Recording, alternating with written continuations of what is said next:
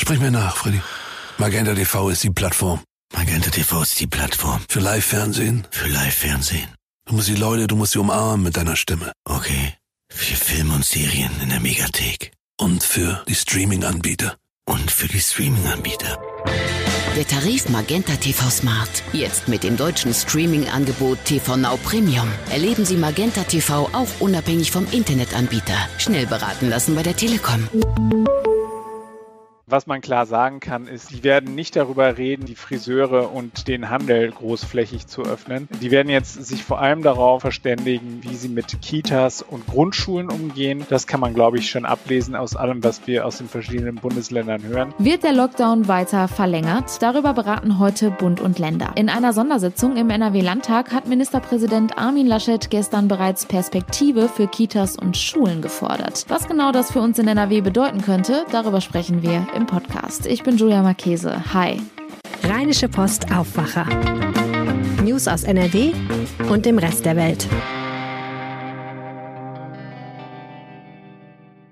Heute treffen sich Bund und Länder, um über die aktuellen Corona-Maßnahmen zu verhandeln und um zu schauen, ob der Lockdown verlängert wird oder nicht. Bereits gestern hat sich der NRW-Landtag diesbezüglich zu einer Sondersitzung getroffen, um schon mal über die nächsten Corona-Schritte zu verhandeln. Die Corona-Infektionszahlen sinken, aber wie gehen wir mit den immer häufiger auftretenden Mutationen des Virus um? Und wie kommen wir wieder aus dem Lockdown? Eine Lösung könnte ein Stufenplan sein, den Familienminister Joachim Stamp bereits in der vergangenen Woche vorgeschlagen hat. Dadurch könnte schon bald eine schrittweise Rückkehr zur Normalität möglich sein. Was der NRW-Landtag dazu sagt und auf was wir uns künftig einstellen können, Darüber spreche ich jetzt mit RP-Landeskorrespondent Maximilian Plück. Hallo. Hallo. Was genau sieht denn dieser Stufenplan vor? Vielleicht kannst du uns da noch mal einen kurzen Einblick drüber geben. Also es gibt ja mehrere Stufenpläne oder Phasenpläne. Also sie heißen auch immer ein bisschen unterschiedlich, damit es nicht langweilig wird. Da gibt es verschiedene Modelle, die derzeit im Raum stehen. Der NRW-Familienminister ähm, Joachim Stamp hatte vor wenigen Tagen mal sein Phasenmodell vorgeschlagen, verschiedene Öffnungsschritte an, an verschiedene Inzidenzwerte gekoppelt, hatte aber auch gleich sofort hinzugefügt, das sei ein persönlicher Vorschlag. Äh, das soll also bedeuten, keine Abstimmung innerhalb der Landesregierung. Dann hat natürlich die Opposition also dankbar aufgegriffen und Oppositionsführer Kuchati, der hat sein eigenes Modell vorgeschlagen, einen sogenannten Fünf-Punkte-Plan. Da ging es jetzt weniger um, um Inzidenzwerte, ab denen man dann möglicherweise Schulen öffnet oder wieder Gastronomie zulässt. Da waren andere Punkte, die ihm wichtig waren. Er hat gesagt, ähm, beispielsweise jeder Monat, in dem wir uns im Lockdown befinden, kostet uns 60 Milliarden Euro. Warum nimmt man nicht das Geld und steckt es äh, stattdessen in Testung, also in, in eine bevölkerungsweite Testung. Er sagt, das würde im Jahr 30 Milliarden Euro kosten, äh, verglichen zu 60 Milliarden Euro im Monat, die man derzeit für, sich für den Lockdown leistet. Und dann könne man auch wieder deutlich mehr öffnen. Er hat ein bisschen was gesagt zum Thema Testung äh, auf Corona-Mutation. Du hast sie gerade angesprochen. Ähm, da hat er gesagt, da müsste jeder Test, der positiv auffällt, muss dann auch äh, auf die Mutation hin untersucht werden. Das findet offenbar noch nicht statt. Und er hat sich dann auch noch zum Thema Impfung äh, geäußert, um dann noch einen dritten von diesen fünf Punkten mal anzusprechen. Also da hat er gesagt, 53 Impfzentren, die wir derzeit im Land haben, die sind ihm einfach zu wenig. Da braucht man dezentralere Angebote, also verstärkte Einbindung der Hausarztpraxen. Die Terminvergabe muss besser werden. Darüber hatten wir ja in der Vergangenheit immer mal wieder gesprochen. Das waren ein paar interessante Sachen dabei und wie zu erwarten war, war die Regierung jetzt nicht so unbedingt angetan davon. Dann direkt mal die Frage, wie hat Ministerpräsident Armin Laschet darauf reagiert? Also Laschet hat dazu gesagt, er hat so ein bisschen so seine Herangehensweise skizziert. Also es ist vor allem das Problem, dass er gerade natürlich in eine Situation läuft, in der er sinkende Inzidenzwerte hat. Also wir, wir laufen immer mehr auf die 50 zu. Das ist ja das angepeilte Ziel der Ministerpräsidenten und der Bundeskanzlerin, dass wir wieder zu der 50er Inzidenz kommen, also 50 Neuinfektionen je 100.000 Einwohner innerhalb von einer Woche. Das ist so ein bisschen das Problem. Die, die Zahlen sprechen eigentlich dafür, dass man jetzt öffnet. Nur, das hat er auch klar hervorgehoben. Wir haben halt das Problem mit den Virusmutationen und deswegen sollten wir nicht zu voreilig öffnen. Das war übrigens Konsens gestern im Landtag, dass man gesagt hat, man möchte jetzt nicht äh, die große Lockerung Bevölkerungsdebatte haben. Ähm, was hat er gesagt? Er hat, gesagt, er hat sich nicht so sehr in die Karten gucken lassen, hat aber nochmal unterstrichen, dass es im Kern bei der MPK heute um Kitas und Schulen geht, um deren Öffnung. An weitere Öffnungsschritte seien derzeit nicht absehbar, hat er gesagt, und nicht vorgesehen. Und das war dann interessant, wenn man sich genau anschaut oder anhört, was er zum Thema äh, Kitas und Schulen gesagt hat. Da hat er nämlich gesagt, man müsse jetzt über den, den Startpunkt verhandeln, ob das jetzt möglicherweise der äh, 15. Februar sei, also das ist ja der, der Termin, auf den wir jetzt gerade alle schielen, oder ob man möglicherweise sagt, man macht noch eine Woche länger, dann sei man auch sicherer, dass man mit den Werten so weit runterkommt, dass man bei der Nachverfolgung wieder besser aufgestellt sei. Wenn wir aber mal schauen, was die Kanzlerin dem Vernehmen nach in der Bundestagsfraktionssitzung der Union gesagt hat, dann hat sie da doch deutlich schärfere Vorstellungen. Da ist nämlich die Regel davon, dass man frühestens Anfang März über Öffnungen von von Kitas und Schulen nachdenken könne. Das deutet darauf hin, dass wir am heutigen Tag etwas länger auf die blaue Wand schielen werden, äh, wenn wir dann nämlich darauf warten, wie sich dann Bund und Länder positionieren. Denn, das hat Laschet auch ganz klar gesagt, er dringt darauf, dass wir bundeseinheitliche Regelungen haben. Du hast es vorhin schon angesprochen. Die große Frage heute wird die sein, wie es mit den Schulen weitergeht. Richtig? Was man klar sagen kann, ist, die werden nicht darüber reden, die Friseure und den Handel großflächig zu öffnen. Die werden jetzt sich vor allem darauf verständigen, äh, wie sie mit Kitas und Grundschulen umgehen. Das kann man, glaube ich, schon ablesen aus allem, was wir aus den verschiedenen Bundesländern hören äh, und auch was, was ja der äh, Ministerpräsident hier angedeutet hat. Also es wird um das Thema frühkindliche Bildung gehen und es geht jetzt eigentlich darum, ab welchem Tag fängt man mit den Lockerungsschritten an. Die Lockerungsschritte werden erstmal nur für die Kitas vollzogen werden und nur für die Grundschulen. Ich glaube nicht, dass man da bei den weiterführenden Schulen sich jetzt schon darauf einstellen sollte, dass dort demnächst wieder großflächig Präsenzunterricht stattfinden wird. Da wird man weiter Distanzunterricht oder eben höchstens noch mit Wechselmodellen arbeiten. Äh, wobei ich auch da eher sehe, dass sie, äh, dass sie jetzt erstmal auf Distanz unterrichtet werden. Okay, der Punkt, wie es mit Schulen und Kitas weitergeht, der steht auch weiterhin ganz oben auf der Liste. Kommen wir aber trotzdem noch mal kurz zu den Gastronomen und Unternehmern. Und ja, noch immer hört man, dass Hilfspakete nicht ankommen, beziehungsweise Leute einfach wirklich kurz davor stehen, ihre Existenz zu verlieren. Wie geht es da weiter? Also der Ministerpräsident hat gestern bei der Plenardebatte, da hat er für seine Verhältnisse ziemlich doll auf den Tisch gehauen. Also er hat gesagt, in Richtung von Peter Altmaier und Olaf Scholz. Peter Altmaier muss man dazu sagen, äh, der Bundeswirtschaftsminister und ein Parteifreund von Armin Laschet. Und Olaf Scholz, Kanzlerkandidat der SPD und Bundesfinanzminister, die hätten sich so miteinander verhakt, dass da nichts zustande gekommen sei. Ich fand interessant, er sagte irgendwie, wenn man jetzt innerhalb dieser Krisenpolitik immer darauf verwiesen werden würde, der Bund soll es ja schon regeln, dann würde man an diesem Beispiel ja sehen, dass da nichts passiert ist und nichts gekommen sei. Und er hat gesagt, es muss jetzt eine ganz schnelle Auszahlung dieser, dieser äh, Hilfen geben.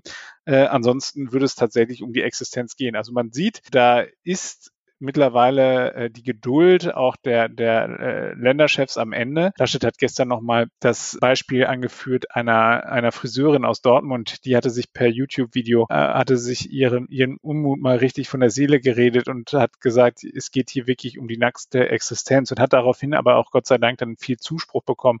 Nur es gibt halt eben nicht nur die Friseurin aus Dortmund, sondern die Friseure gibt es in jeder Kommune und da kann ich schon verstehen, dass die Wirtschaft da jetzt langsam unruhig wird und mit den Füßen schart und sagt, da muss jetzt auch mehr passieren. Was wird uns heute also erwarten? Also es wird hoch hergehen, es wird ein langer Tag heute werden und äh, am späten Abend werden wir sehr viel schlauer sein. Vielen Dank, Maximilian Plück. Sehr gerne. Kommen wir nun zu einem ganz anderen Thema. Was macht denn eigentlich eine Karnevalsband, wenn der Karneval ausfällt? Das hat so kurz vor Altweiber den stellvertretenden Chefredakteur der Rheinischen Post, Horst Thoren, interessiert. Und nicht nur den. Er hat daraufhin Peter und Stefan Brinks angerufen, die Gründer der gleichnamigen Kölner Mundart Rockband. Und hat sich mit ihnen nicht nur über ihre Karnevalskonzerte im Autokino, sondern auch gleich noch über die ein oder andere gesellschaftliche Frage unterhalten. Den Tieren im Zoo fehlt das Publikum, war jüngst zu lesen, auch in der Rheinischen Post. Bei Brings dürfte das nicht anders sein. Ist die fehlende Bestätigung durch das Publikum jetzt das größte Problem?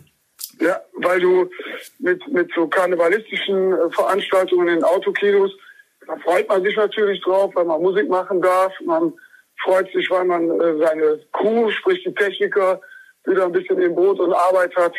Aber du weißt natürlich auch von Anfang an, du wirst vor Autos spielen. Und in den Songs kommt ja immer wieder vor, dass eigentlich der Saal, wenn du dann Glück hast, mitsingt. Und du musst dich einfach darauf verlassen, dass die in ihren Autos mitsingen. Wir hören das ja nicht. Sind denn virtuelle Sitzungen oder Auftritte im äh, Autokino ein wirklicher Ersatz? Ja, was heißt ein wirklicher Ersatz? Äh, ist natürlich kein Ersatz äh, gegen eine tobende Halle, die voll ist. Und das, was der Stefan ja gerade auch sagte, der fehlt einfach der Kontakt zu den Leuten, weil du die nicht siehst. Ne? Das ist, also, du, du hast halt immer das Gefühl, du stehst beim Aldi am Parkplatz. Da, da, da ändert sich auch irgendwie nicht viel dran. Aber es ist die einzige Möglichkeit, zusammenzukommen. Und es gibt so eine Zoom-App. Wir haben zwei Bildschirme auf der Bühne stehen und können in die Autos gucken. Wir können dann hin und wieder sehen, was die da machen. Die können sich mit ihren eigenen Handys filmen und das macht einen Mut. Und wir wissen, dass die Leute da drin singen. Die werden jetzt diesmal ja auch verkleidet sein. Und äh, ja, bei, bei mir wäre immer die Frage, wenn man zu vier kommt, wer fährt? ich würde mir, ich schwöre dir, ich würde echt, würde mir einen bieten für den Abend. Geht womöglich die närrische Infrastruktur verloren? Das ist unsere größte Angst, weil es ist eine ganz klare Sache, dass ein Verein nur Sinn macht, wenn er sich treffen kann.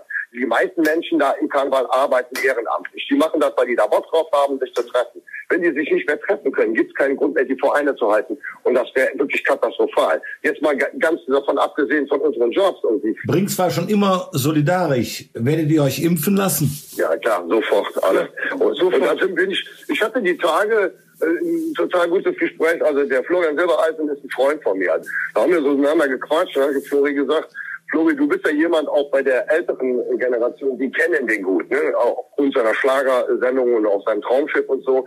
Und äh, man, man müsste jetzt eigentlich eine Kampagne machen, wo junge Menschen sagen, das ist ein solidarischer Akt, sich impfen zu lassen. Das ist was ganz Solidarisches. Weil wenn die Leute jetzt anfangen und sagen, ja, ich lasse mich nicht impfen, ich war eben darf, äh, ob da nichts passiert. Wenn das jetzt jeder sagt, bleibt die Seuche einfach da. Was würdet ihr jetzt, wenn ihr auf die Bühne könntet, thematisieren? Müsste Kardinal Wölki den Spott von Brinks fürchten? Den Spott? Kardinal, also wenn du mich fragst, gehört sowas eigentlich von den Kadi, gar keine Frage. Also man muss mal sehen, in der normalen Welt, wenn, wenn, wenn einer von uns das, äh, also so jemanden gedeckt hätte, und das ist ja jetzt mittlerweile klar, was da passiert, dann kommst du in Knast. Wieso hat die Kirche eigenes Recht hier? Wieso kann die Kirche das tun? Das Schlimmste, was ihnen ja jetzt passiert, ist, dass die Leute zum Massen wieder aussteigen. Aber das ist gar nicht das Schlimmste. Das Schlimmste ist, dass da ein Laden ist, die machen können und tun lassen können, was sie hier wollen. Und das ist, die haben eine eigene Gesetzgebung in diesem Land. Scheint ja so. Also ist doch unverständlich, wenn solche Sachen passieren, dass da nicht genauso dran gegangen wird wie beim Herrn Müller und Herrn Mayer. Das kann ich nicht verstehen. Zu Silvester gab es landesweit Sonderkontrollen. Werden Kontrollen und die Androhung harter Strafen auch ab Bad Weiber notwendig sein, weil illegale Karnevalspartys zu befürchten sind? Glaube ich nicht. Nee, glaube ich auch nicht. Nee. Zufälligerweise bin ich am 11.11. in der Altstadt gewesen. Ich habe, glaube ich, äh, da war irgendwas mit Arzt von der Mama und dann bin ich zurück über den Altermarkt am 11.11. .11. Also außer einem WDR-Reporter, der eigentlich Leute interviewt wollte, da war aber niemand.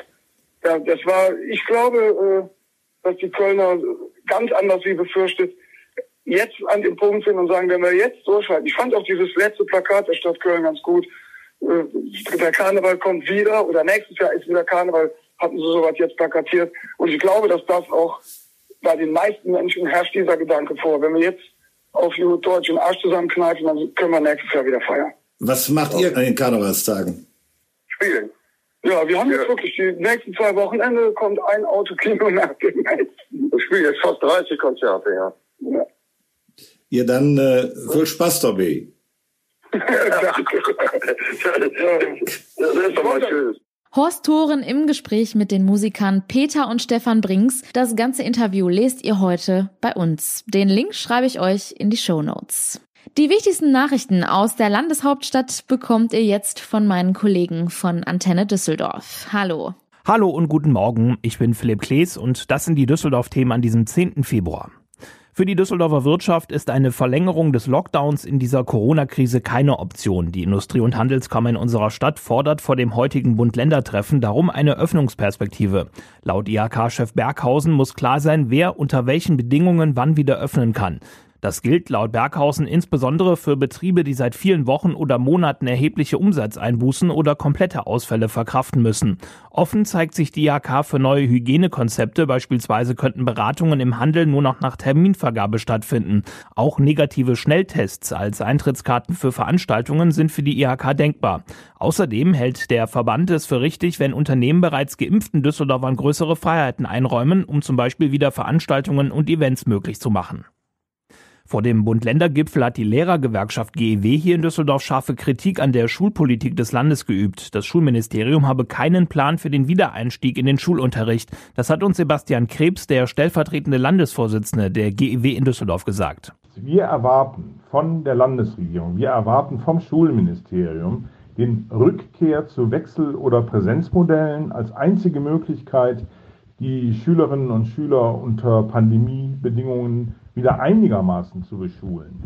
Ein guter Zeitpunkt sei Anfang März, wenn die Auswirkungen der Virusmutationen etwas klarer absehbar seien. Zunächst sollten Grundschüler in den Wechselunterricht zurückkehren, heißt es von der Lehrergewerkschaft. Maximal zehn Schüler könnten auf Abstand unterrichtet werden. Dazu bräuchte es allerdings mehr Lehrpersonal als jetzt. So könnten beispielsweise Teilzeitkräfte ihre Stunden aufstocken, heißt es von der GEW.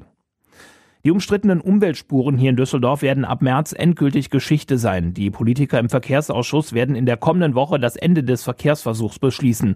Darauf hatte sich die neue Ratsmehrheit von CDU und Grünen auch schon im Vorfeld geeinigt. Jetzt wissen wir auch, wie es nach dem 1. März auf den entsprechenden Straßen weitergeht. Es soll auf den jetzigen Umweltspuren auch ab März mehr Platz für Radfahrer geben. Auf der langen Strecke entlang der Uni wird der bestehende Rad- und Fußweg parallel zur Witzelstraße ausgebaut, und zwar bis Ende März. Die Parkplätze dort fallen fallen weg. Auf der Merowinger Straße wird teilweise Tempo 30 gelten. Autos sollen dort nur noch längst parken, was es für Radler sicherer macht. Und auf der Prinz-Georg-Straße wird jeweils die rechte Spur in einen Radweg umgewandelt, der dann aber auch von Bussen genutzt werden kann. Außerdem werden überall die Ampeln neu geschaltet. Düsseldorf möchte fahrradfreundlichste Stadt Deutschlands werden in fünf Jahren. Bis dahin muss aber noch viel passieren, hat uns eine Sprecherin des Düsseldorfer Fahrradclubs ADFC gesagt. Vor allem jetzt im Winter müsse mehr auf die Sicherheit von Radfahrern geachtet werden. Die Einzelheiten von Antenne Düsseldorf Reporterin Alina Lietz.